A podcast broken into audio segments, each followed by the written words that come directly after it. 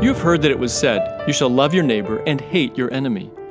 But I say to you, love your enemies, bless those who curse you, do good to those who hate you, and pray for those who spitefully use you and persecute you, that you may be sons of your Father in heaven.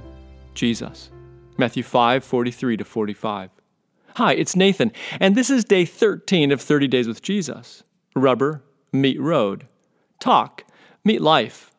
This is not a love of convenience, definitely not politically correct. Oh, of course we think we've got this one down.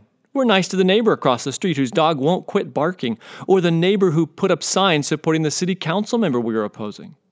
That kind of loving your enemy is pretty common, I think. But Jesus is talking about loving your real enemies the country who might blow yours up with a nuclear weapon, or the spouse who's fleecing you in a nasty divorce. Yeah, that kind. That enemy that's in your mind right now.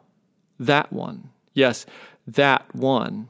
I know, I don't like it any more than you do, but it's the Jesus way to say, Father, forgive them in the middle of horrific suffering at their hands while giving his life for them.